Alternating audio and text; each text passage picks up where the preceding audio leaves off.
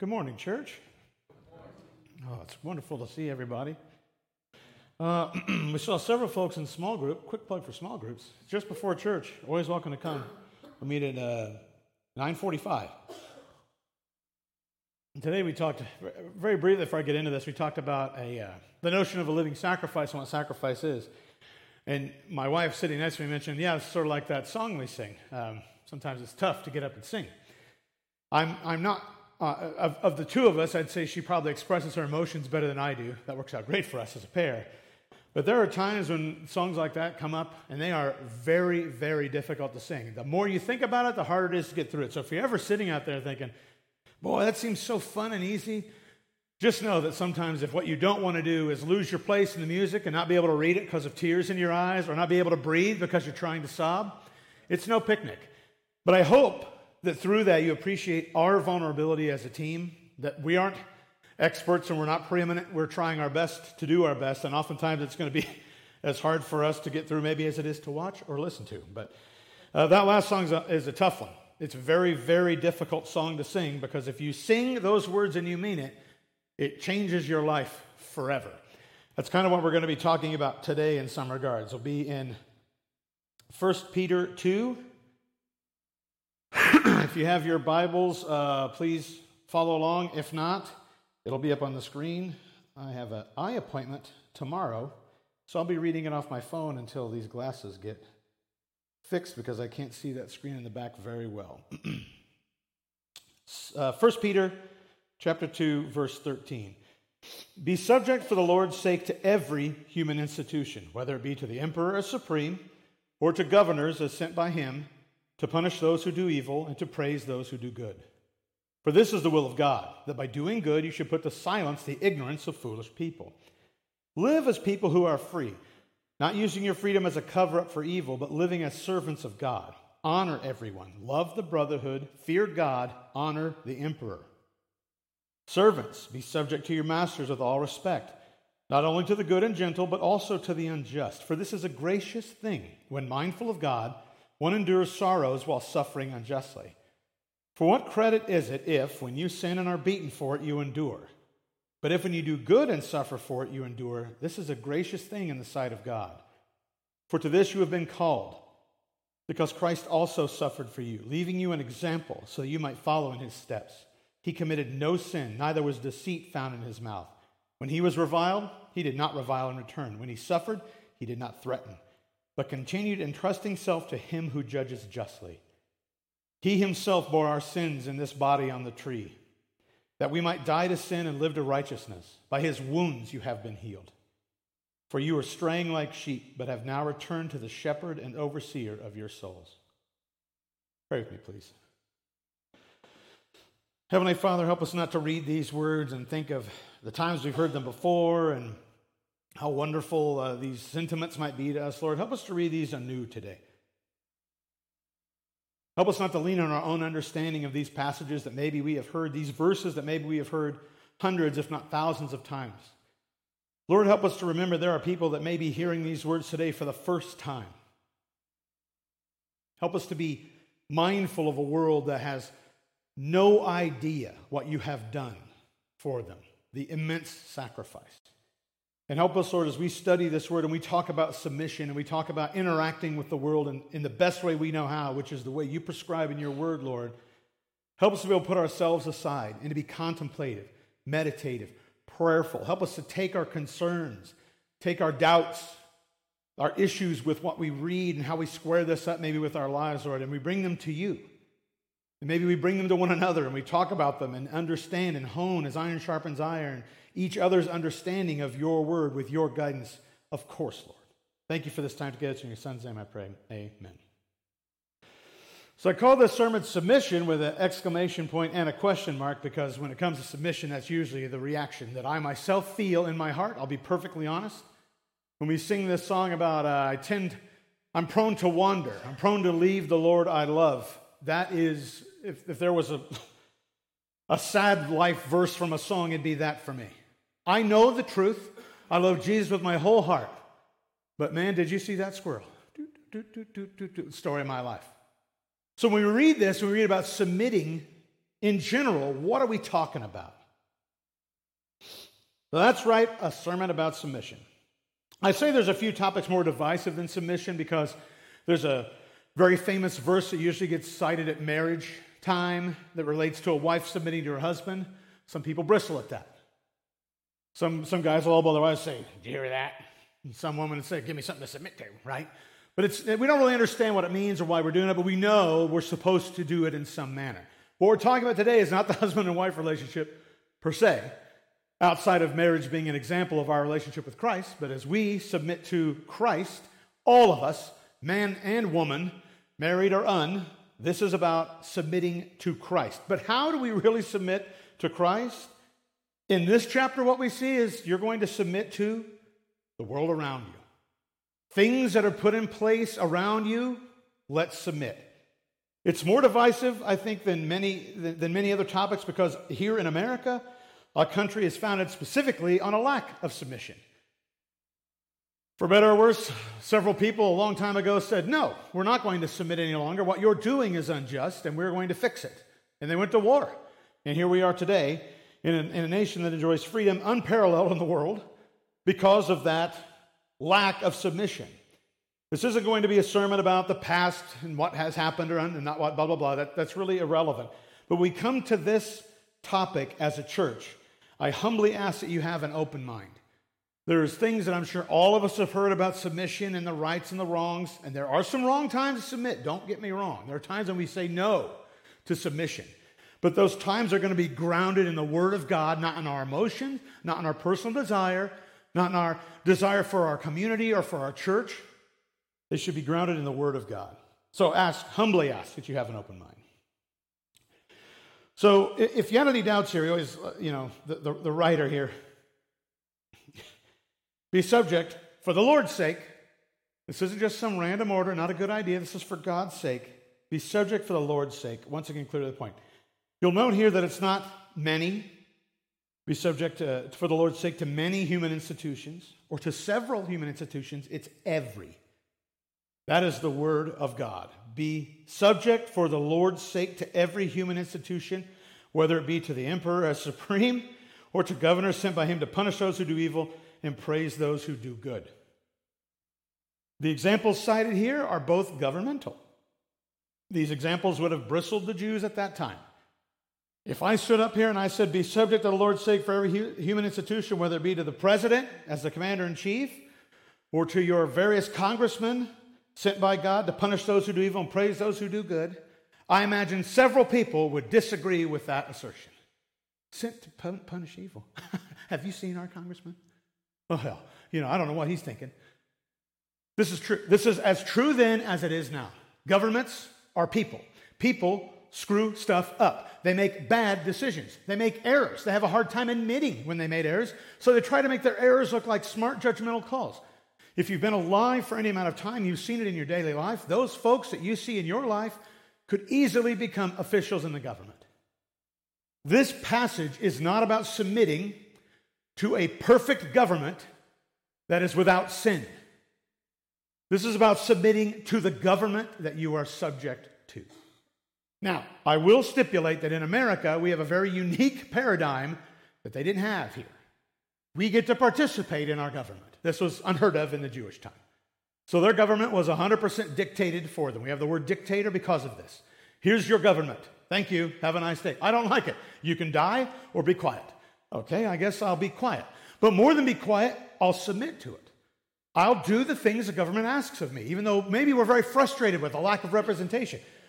In America, we have representation. We have congressmen. We can change our government, and we should do so as much as we are able. But once the government has become what it has become, we should submit to it insofar as we can. As bristled as that might make us, do know the Jews would have felt the same way. Do you know what they've done to us? Do you know how they've treated us? How can we submit to them? The answer, of course, is by the grace of God. Do you know how they treated Jesus? Have you forgotten? I'm telling you to submit to the government he submitted to. He could have immediately seized power and struck all the Romans in 10 miles around him dead. Enough. I'm the Son of God. Enough. But he didn't do that. He submitted. They beat him within an inch of his life. He submitted. He submitted himself to the cross. Why? For us. For us. For his glory, but for our salvation. And, and if, if we are supposed to, to, to waffle, no, we are gifted with a why. Why do we submit? By doing good, you should put to silence the ignorance of foolish people. There's a saying I've heard my whole life that you attract more flies with honey than vinegar. Right? The, the point being, if what you're trying to do is impact the world, if you want people to listen to you, the unbelievers to listen to you, to form a relationship with you, to give you the time of day, to think of you as somebody that is maybe just a decent enough person to have a conversation with, be nice. There are people that are involved with the government that think that's their only salvation in this world. If you denigrate it and make it sound like it's a bunch of stupid fools and only an idiot would ever bother with that, you will isolate them from you. It doesn't mean that we have to agree. It doesn't say agree, it says submit. There's something very powerful about this. If you've ever been in a relationship with somebody and they would really like to do something, you see they're very passionate about it, and you say, okay, I don't necessarily want to, but I'll do it. If you've ever been, been married, that makes a huge difference in a marriage because we see, I know that you're suffering a little bit for me. Maybe not huge suffering, not going to compare that to Christ, but sometimes having to sit around in the car at Target is a chore. For example, I'm not making an exact case, but it does happen. It's not always going to be perfect. But that act of submission, that tiny little bit, that little bit, can go such a long way. So when we're interacting with the world, we don't want to be like a vinegar. We don't want to be repelling. We want to draw them in. We, by doing good, we put to silence the ignorance of foolish people. Oh, Christians don't get it. Christians hate the government. Christians hate everybody that's not going to church. I don't see that. We're going to put them to shame. We're going to put them to silence. No, they're not. They're very nice. They're very kind. They came out and helped. I never heard them say a negative word about things. They go through the, the motions. If you ask them, they'll tell you the truth, but they're not up in your face. They're not yelling and screaming and carrying on and and, and trying to ruin things that I think are very nice. And fundamentally, we live free because freedom is a gift from God. The Jews were not free. Now, I'll say they were not free because obviously they were under you know, the, the shackles of sin and law. But as a society, even if they were all converted to Christians, they would not have been free either. Not like we think of free. Here in America, we say we're free. Now, I'm not free to do whatever I want. Well, I mean, I am, but there'll be consequences. If I came into a building with a sword and started cutting people in half, I'm free to do that, but then I'll be spending the rest of my life behind bars. I will no longer be free to do anything except mill around in my cell and wonder how I got into this stupid place and what a poor demonstration of freedom that was for me to do. We are quite free compared to the Jews, though. Quite free, much more free. So free that we start to think that the freedom we enjoy here is the, is the freedom that matters. The freedom that we are talking about here, the freedom that Peter is talking about, is freedom given from God.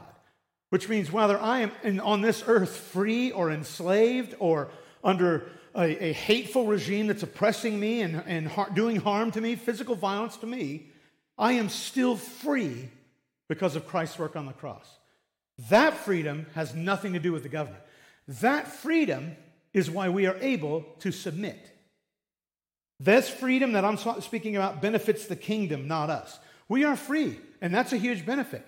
But the point of that freedom is we are free to be good citizens, great evangelists, truth tellers in a world filled with lies. How can you submit to a government filled with liars and claim to be a Christian? I can tell you that. I'm told to. I'm free regardless of what the government does. These sorts of concepts sound like, oh, that's old church stuff. This is mind blowing in today's world how anybody would do that. You can make inroads with people. We should live in our freedom as servants of God. I'm so free, I'm willingly enslaved to Christ. Now, when we talk about our government here and we see the world around us today, we see those sorts of things and we think, whoa, whoa, whoa. I mean, I'm seeing some of that happening around me. People have enjoyed their freedom so much they really want to be enslaved to something again, and they're building more laws and making it tougher to live free. We probably oughtn't be surprised by that. There's clearly something here that says when we are experiencing freedom, in that is our, our, our, our graciousness brings us as a servant to God. If somebody's replaced God with government, we would expect the same thing. You've given me freedom, thus I will serve you. Our goal as Christians is to participate in the world around us, submit to the law around us, whether we uh, uh, like it or not, and through that show that God's freedom transcends all of this. I can live free no matter what the world has put upon me. And practically speaking, I just love these sorts of. Verse 17 honor everyone. Once again, not honor most people, honor believers, honor folks you live with, honor everyone. Love the brotherhood, that's believers. Fear God and honor the emperor. Now, this is right out of Scripture. This is verse 17, broken out into four bullet points. It might beg the question of is the emperor not everyone? Didn't we already say honor everyone? Now we're saying honor the emperor again? Let that be a reminder that even in these times, the notion of honoring an emperor that you had no love for was quite difficult. Honor everyone. Oh, everyone got it. Honor the emperor. Well, hold on a minute. You agree with everyone, but just, you know, well, not the emperor. I mean, the, the emperor is obviously evil. We're not going to honor him. You'll notice it doesn't say uh, blindly follow the emperor, obey in all things the emperor. It says honor the emperor. We hear lots of calls in the word to honor. Honor your mother and your father. Honor the emperor. Does this mean that anything your mother and your father ask you to do, you do, and you agree with all of it wholeheartedly? As, as somebody who has had a mother and a father? No, that's not what it means. I did my best to honor them. But this is something that's going to require us to constantly, you guessed it, go back to God. God, I am struggling with this. I am so frustrated with the emperor. I am so frustrated with my neighbor. I am so frustrated with my wife or my husband or my kids or my boss or my direct reports or whatever. How do I honor them? I want to just, just grind them all in a powder that's driving me nuts. And beyond that, Lord, I don't even, I'm so frustrated with my church.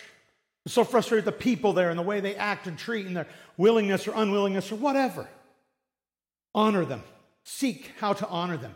Pray for forgiveness in the ways you may have participated in this. Love the brotherhood. Care for the, the body of Christ. Nurture. Build up. Fear God. Know that without God, without God, we are doomed. If you think any place on earth is, is not free, just wait till the end of it all when the ring, when the, when the lake of fire is fired up for the, the, the and everyone's piling in there. You want to talk about people actually seeing the stuff that we talk about being afraid of God? It's going to be terrifying. But lastly, honor the emperor. Even those in charge. Oh, it's easy to honor everyone. Amen, amen. Love the brother. Oh, amen. I love my church. Fear God. Absolutely. You know, God's changed my life, done everything right. And honor the President of the United States. Now, hold on a minute. Hold on a minute. It's always a stopping point. Always is. Honor the emperor. Not my words, God's words. Unless you're a slave, right? So here's where all the, well, the asterisks. You know, I'll do that, but you don't know what my life's like, God. How bold we are to ever say this. The answer, wrong. Verse 18, to summarize it briefly here servants be subject to your masters with all respect, also to the unjust. Not just, well, he's a, a nice guy. She's a, she's a classy boss. Those are easy. It's easy to be kind and honor somebody who's very, very honor, you know, shows you a lot of honor. They say to get respect, you have to give it. Sort of how honor works in our culture, right? We say it's, uh, it, there's no requirement, but the reality is we expect some of this, right?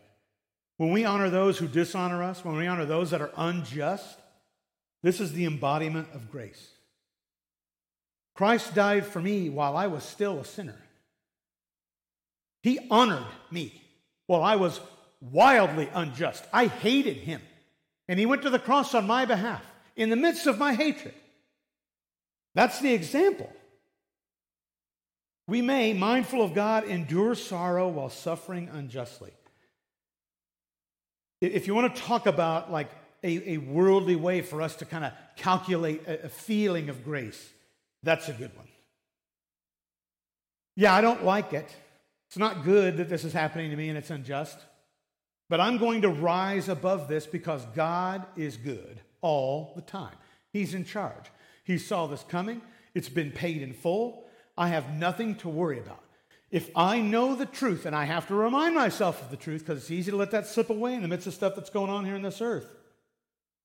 But even if I am a slave under an unjust master, I can honor them, be subject to them with all respect, and through that endure sorrow while suffering unjustly, thus embodying grace to that person. They will, we talk about this in a small group, they'll start, things start happening. How can you be so happy? I'm trying to break you. I want to see you broken. Like, I don't think you're going to be able to do it. You can break my body, but I, I, I got, I have something more. I'm, I'm free from all of this. It's all been taken care of. What do you mean? Boy, I tell you, that's the kind of door. What are you talking about? Oh, let me tell you. Let me tell you what I'm talking about. Let me tell you what I mean. Let me tell you why I have joy in the midst of this. If the moment somebody unjust comes up to you, you go to fist fight him, you may never get the chance. They may never ask. You know why? Because everybody in the world will fist fight when it's unjust. The world does this regularly. We're called, if you remember the last couple of sermons, be holy and set apart. Different. Something different. Why doesn't he retaliate? Why didn't Christ retaliate? He chose not to. But that's the example set for us. And here we see in 1 Peter, there's reason for that.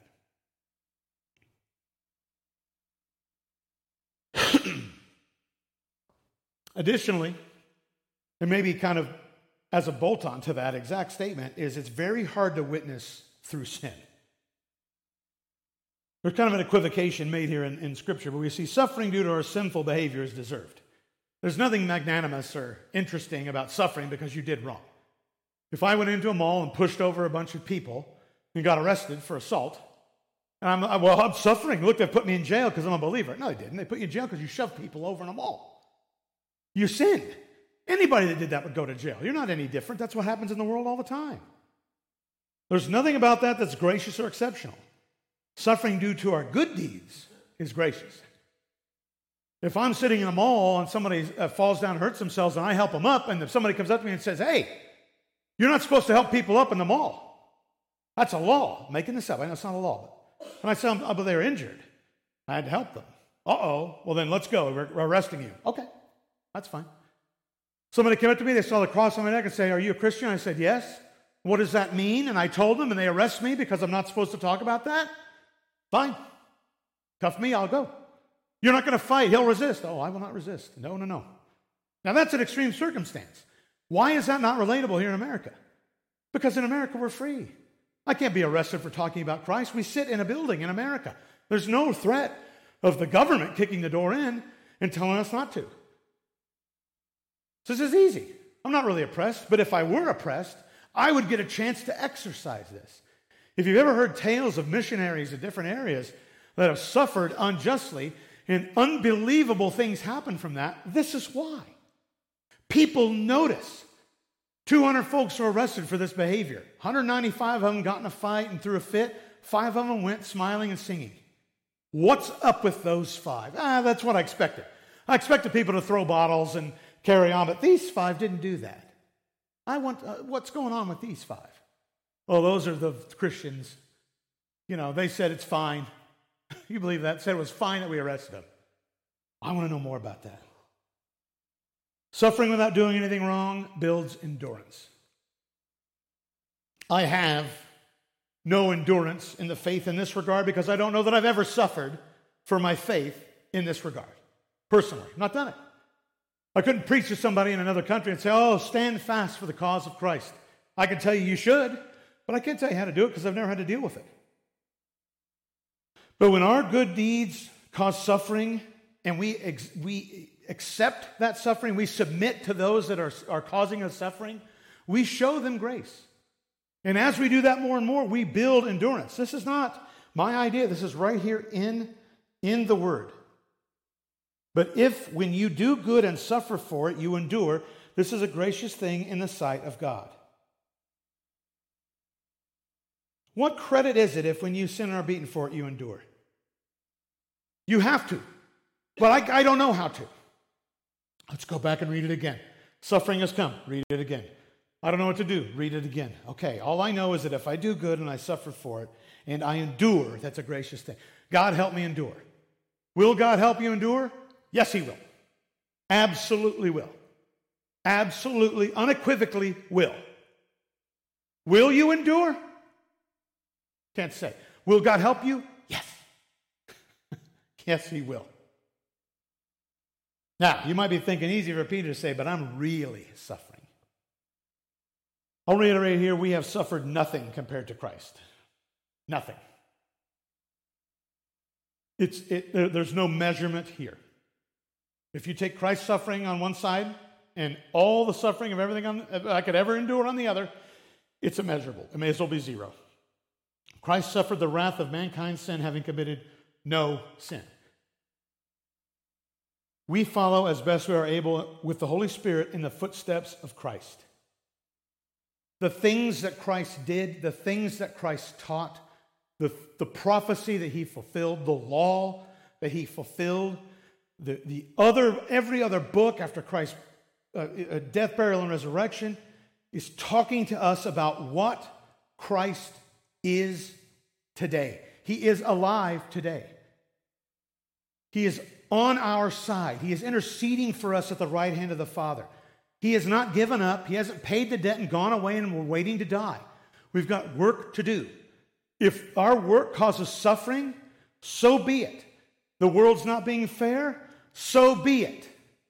Christ is still Christ. And no matter what comes upon us, no matter how things take a turn for the better or for the worse, there's nothing that we are going to endure that Christ has not endured. Now, this would be my, but I'm not Christ. You've said it before, right? I can't just do all the things Jesus did. That's true. You're not Christ. Neither am I. But we emulate as best we can the grace and humility modeled by our Savior. I will falter. I am not capable of being crucified and through my death saving all of humanity. Thankfully, I don't have to. It's already been done. But i have I've already blew it. I've committed sin. I've probably sinned 40 or 50 times today. Little things, little lacks of humility and thinking I know better and that's silly or that's stupid and I'm judging. It's all the time, constantly repenting, constantly trying. But I'll tell you this as best I can, modeling the grace and humility of Christ will, has changed me and will change you. The Holy Spirit works through this. We do get some choices. It's very mysterious how all this works. But Christ suffered willingly. He did not retaliate against or revile his captors. Hmm. There's a lot of these things in the Bible, words, little little words that like you can easily gloss over, like uh, adultery. Well, that's if you're married and you sleep with another person. And then Christ will say, even if you did that in your heart, you did it. Like, wait, wait, wait a minute, wait, wait, wait. You can't really count that, right? I mean, it wasn't in my heart. I just thought about it. Like, well, that's something between you and the Holy Spirit. But that changes the equation. Now it's not just about works. Now it's about your heart and your mind. You're actively participating in sin, even though maybe you're not committing sin. That's what we see here. He did not retaliate against. That's easy. Get your hands off me. Peter, get that sword back out. Let's go. No, no, no, put it away. He didn't retaliate. Well, good for him, but I bet he wanted to. No, he didn't revile them either. He was at peace with his captors. He suffered willingly. What blows my mind, church, there's something deep within me as a, as a human being or an American or something that makes me want to revolt. I do not want to suffer. I have the capability to fix it. I shall do so. What we see here is careful. There are things you can do that would steer clear of retaliation or reviling, especially in a place like America. We get to participate in our government, we get to elect our leaders. But we should be approaching uh, the notion of election with great humility, but at the same time, great peace. Because there's a leader that is going to serve in perpetuity that cannot be removed from power, and that is God. He is in control. He is the perennial leader of all things. He's created everything. And when Christ comes back, it says the governments will be on his shoulders. All of them, good, bad, or otherwise, will 100% be beholden to Christ. These sorts of things should go through our head and say, yeah, it's probably not worth it. If I'm suffering for the cause of Christ, great. Great. I'll do what needs done. God, give me strength. Give me the opportunity to share. Give me the words. Give me the peace and the understanding and the eloquence to communicate clearly the truth of you and what your son did. Christ knew something that we should know by now. Now, the Jews at this time, this time in, in Peter, but the Jews of old, they didn't know Christ, they didn't have that benefit. But Christ knows something when he's here. He's praying to the Father all the time, all the way into the garden. Not my will, but yours be done, right? God's people will not be abandoned. They will not be abandoned. Also, we see God's judgment is just and proper in perfect time. Those two things might at times in our life feel very much at odds. The, the nightmare I'm going through right now, God, I feel like I've been abandoned. I feel like I'm going it alone. I'm in a desert place. I'm sure everybody's heard this kind of stuff. I don't, I don't feel very spiritual. I don't feel very connected to the Lord. I must have been abandoned. Believers, that's a lie. That's you and Satan, your brain and Satan working together to make you think that maybe I've blown it. Maybe I don't even know. I don't even know anymore.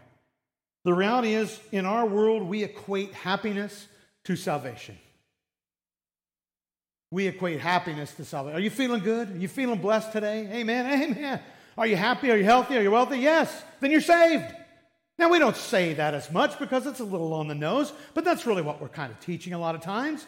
What are you depressed? You need to pray. You sick? Pray. You're far from God. That's why bad things are happening to you. When we read the scripture, we see people clearly in the palm of God, getting flayed to death. Were they away from God? Did God abandon them? No.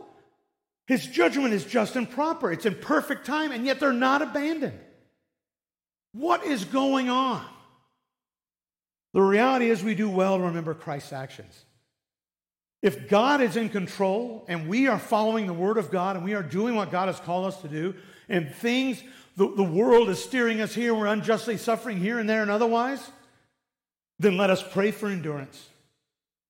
Let us pray for endurance and endure. Let us go to our cross. Let us be nailed to it and bleed out.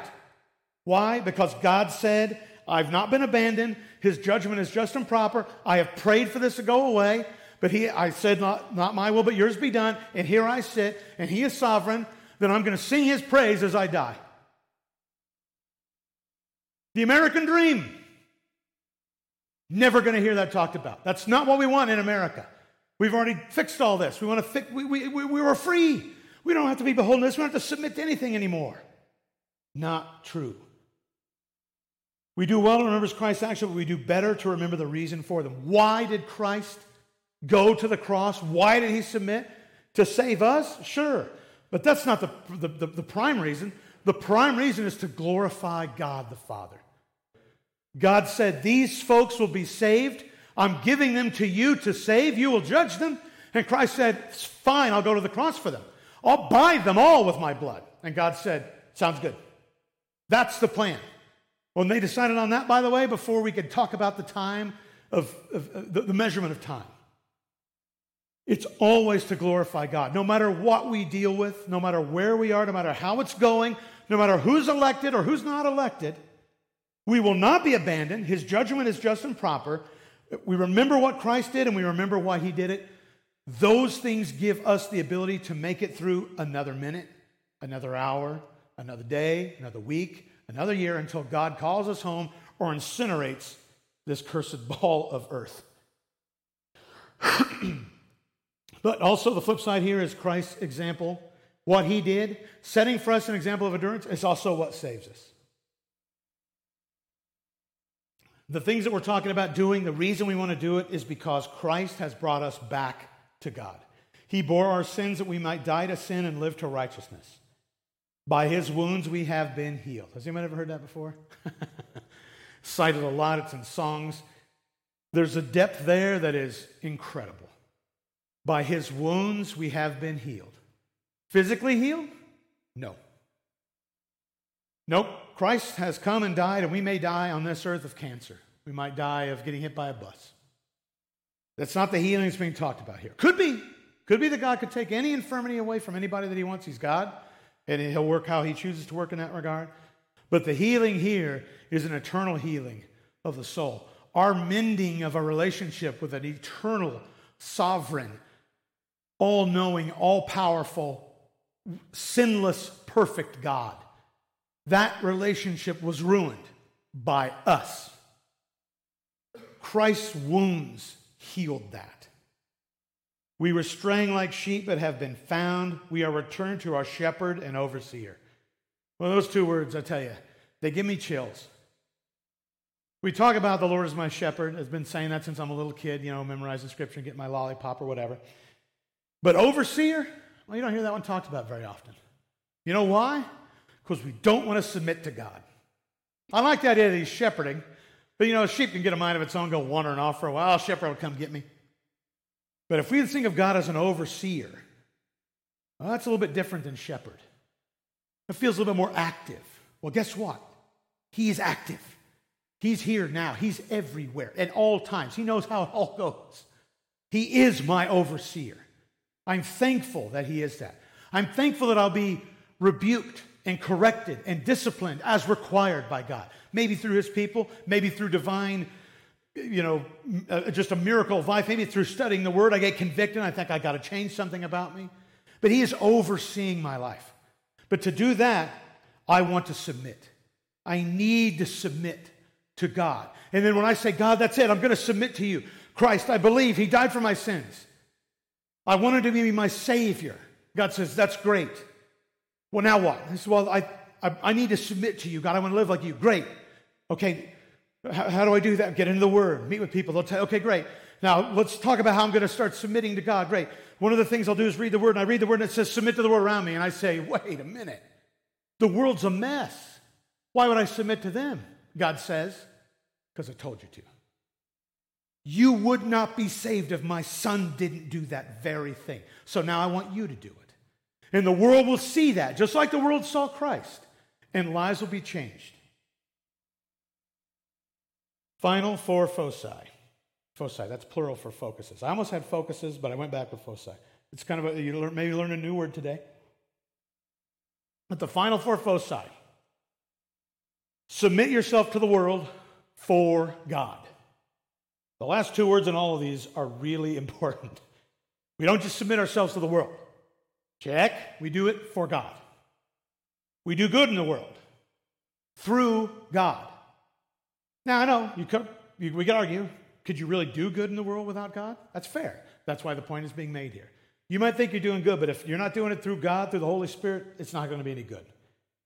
Number three, remember our perfect example by God. And then rejoice in eternity with God. Amen. Submit yourself to the world for God. Now, we've talked a lot about submission. This doesn't mean anything goes. If the world asks you to uh, slaughter a group of people because they are dissidents, or we're going to rape a bunch of people in order to promulgate our, our country or whatever, no. This is against the word of God. We politely decline, and we may suffer for that. Not anything goes. God's word is paramount. But if God's word is not clear, if God's word does not forbid it, and the government compels you to do it, do it. Do it. You may not like what's happening up there, but the second bullet here is what it boils down to.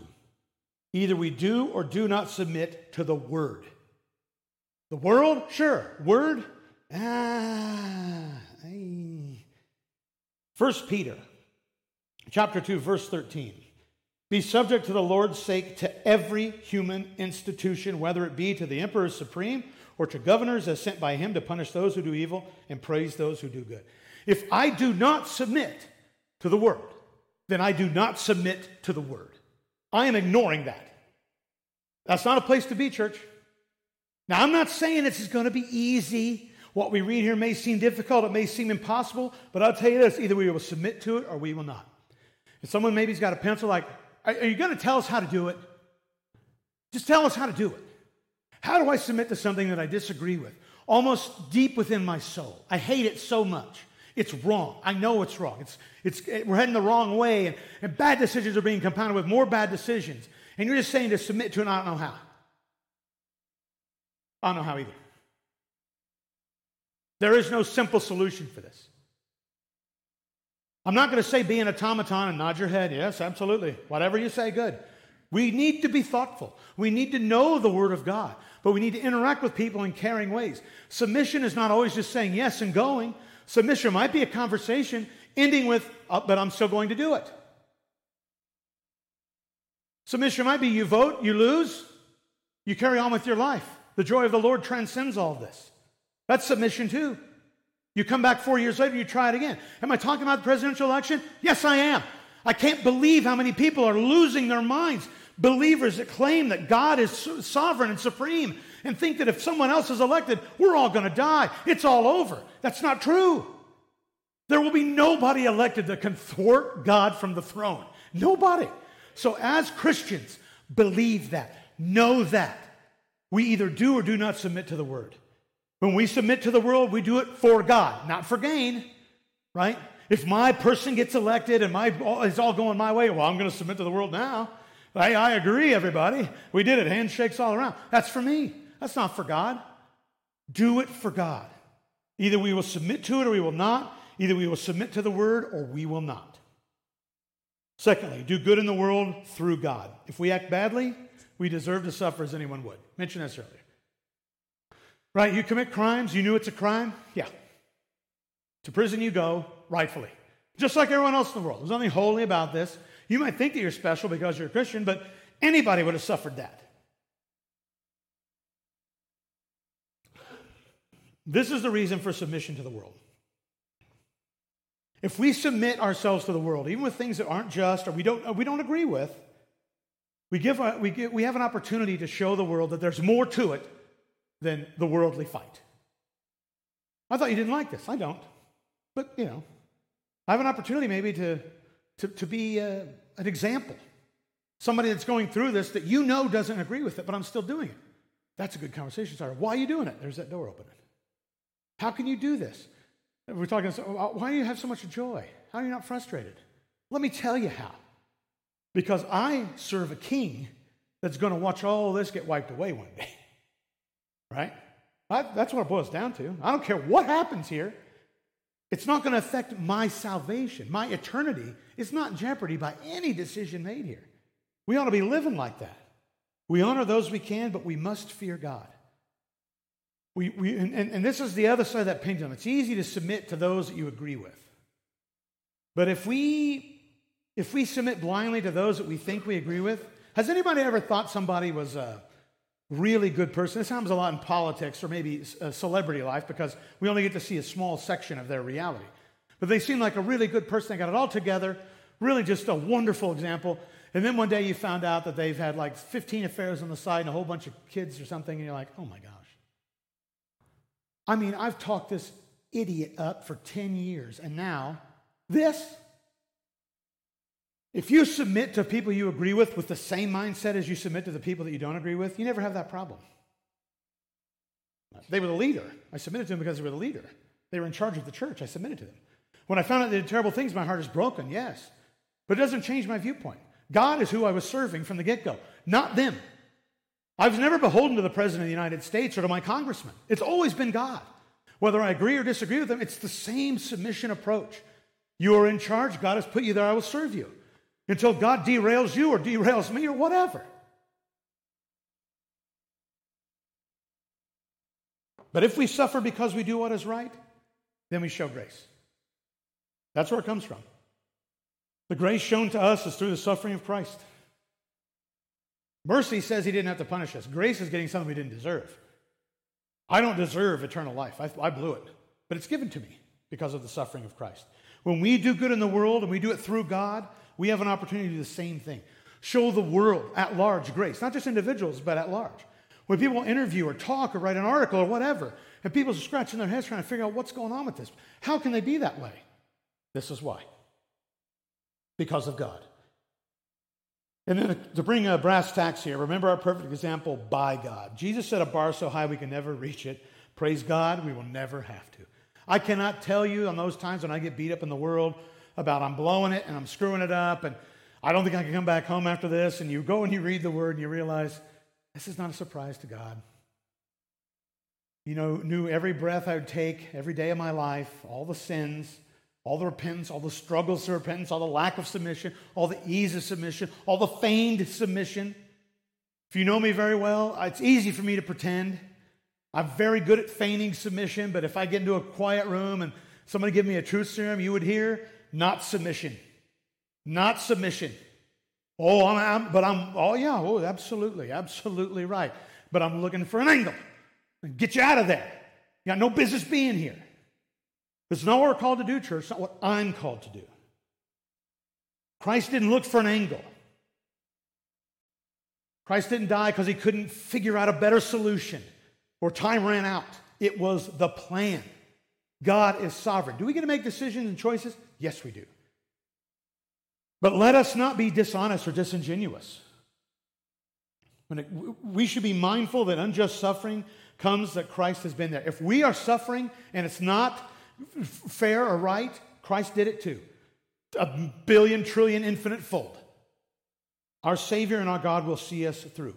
Christ set a bar so high that we can never achieve it. We got to make peace with that. We'll screw it up. But the good news is we're not called to achieve that. We are not called to, to go to our cross and suffer and die for the, the salvation of everybody.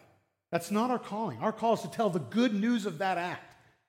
And so, the best thing, all this, what we see, these examples are just the best way, the godliest way for us to be able to do that. And the last bullet there is God will see us through. See us through today and tomorrow. See us through the, the, the, the difficult meeting with our boss, the, the taxes that are crippling us financially. All of these things God will see us through. And why? Rejoice in eternity with God. There's a saying, keep your fork, there's something better coming. Anybody ever heard that? Mm-hmm. I heard it from my mother in law ages ago, and I loved it. I love the idea after your meal, keep your fork. There's something better coming, and it's dessert. Well, this is the reason we bother. I'm not talking about dessert. I mean, dessert's a pretty good reason, but that's not the, what I'm preaching about here. I'm talking about eternity, right? When we talk about keeping our fork, the fork is, you know, our best efforts or whatever. Yeah, yeah, yeah. Keep going. Keep trying. Word of God, let's go. Whatever, whatever we've got, whatever tools we've been equipped with, keep trucking. But there's something better. No matter what, no matter how good life is here, there's something better. Well, I'm on Easy Street. I'm on a gravy train with biscuit wheels. Man, I love life and I love God and everything's awesome. Well, there's something better. Something better. This is why we do this. When we give God the glory, it's because we know someday we're going to get to spend forever with Him, and that's all that's going to matter. It's a little bit of lip service now, I'll be honest with you. It's, it, it is. There's no two ways about it. I can't bucket up something that looks like glory and we throw it into the sky and God absorbs it. It's what we're, we're going to talk about. We're going to do our best with the help of the Holy Spirit, of course, the power of the Word of God. And we're giving God glory. Great things happen in our lives, that goes to God as well. Why? Because He's sovereign, He's orchestrated all this. I don't know why I'm being blessed. But you're suffering. I don't get it either. But I can't believe I've still got joy. This too shall pass. There's all these wonderful things in Scripture to encourage us to keep on going. But we got to know that this world will pass away. It will go away. Whatever you're going through right now, two things for sure it will end, and Christ did it. I don't care what it is. I don't care what it is. Christ suffered that. You know how I know that? Well, he wasn't a, uh, I heard this talked about, sadly, a miscarriage. Well, Christ never endured a miscarriage. Yes, he did on the cross. The hatred and the feeling, the sin of the world, the fallen nature of all that, he saw it. He endured it. He paid for it. The wrath of God doesn't compare to anything we can suffer on this earth. If you're going through it, it will end, and Christ has already endured it. Know that. You have an advocate that has literally been there. And this too shall pass. Well, this issue, yes. With this church service, yes. That parking lot, the building, the earth, everything we know, time and space, sure. I, all of it will pass. Why? Because God is God, and He said so. And finally, every knee will bow and every tongue confess that Jesus Christ is Lord. I don't know about anybody else, but sometimes I just want to grab people and shake them. I'm like, how can you not? I mean, it's so obvious that the Bible's true. It's so obvious.